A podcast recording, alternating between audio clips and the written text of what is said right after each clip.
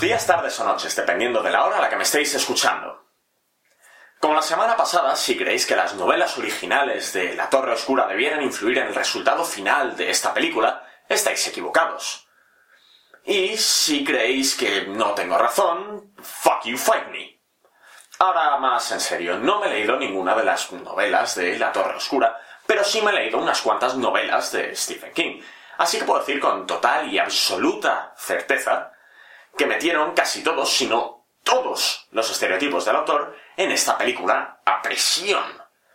Y también todas las referencias.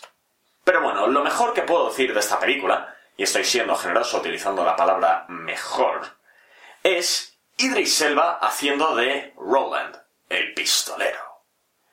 Y eso es porque no hay nada más épicamente metal que un vaquero con dos revólveres y posiblemente poderes mágicos.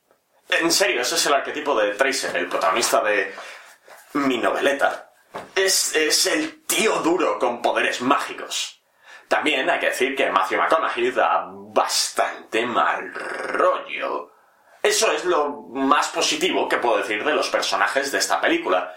Y hay un caveat bastante importante, y es que Matthew McConaughey da mal rollo por todas las razones equivocadas, así que...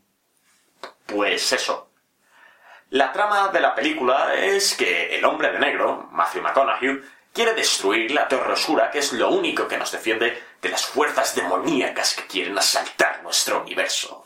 Básicamente. ¿Por qué quiere hacer eso? Porque es malo.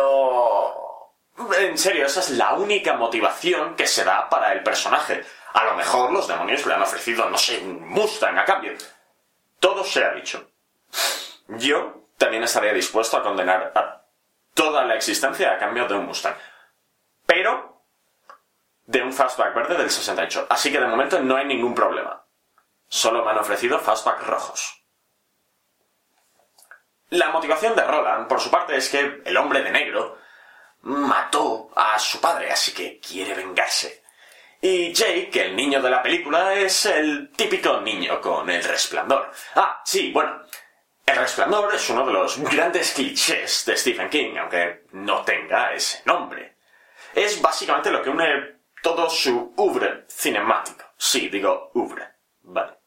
Es todo lo que une las películas. O sea, esta película tiene lugar en el mismo universo que La mitad oscura, El resplandor y probablemente La niebla. Todas las películas están en el mismo universo cinemático de la misma manera que todas las novelas de Stephen King tienen lugar en el mismo mundo.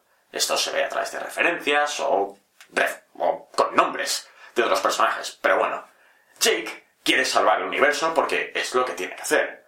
Roland tiene que matar al hombre de negro para vengar a su padre. Ya está.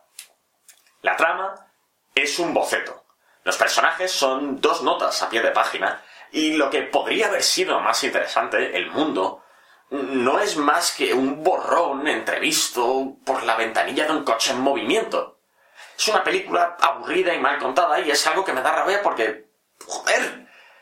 Tenían a Idris Elba haciendo de un vaquero mágico. ¿Cómo...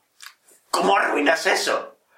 Pero bueno, supongo que siempre me quedará metraje de Roland recargando su revólver mágico.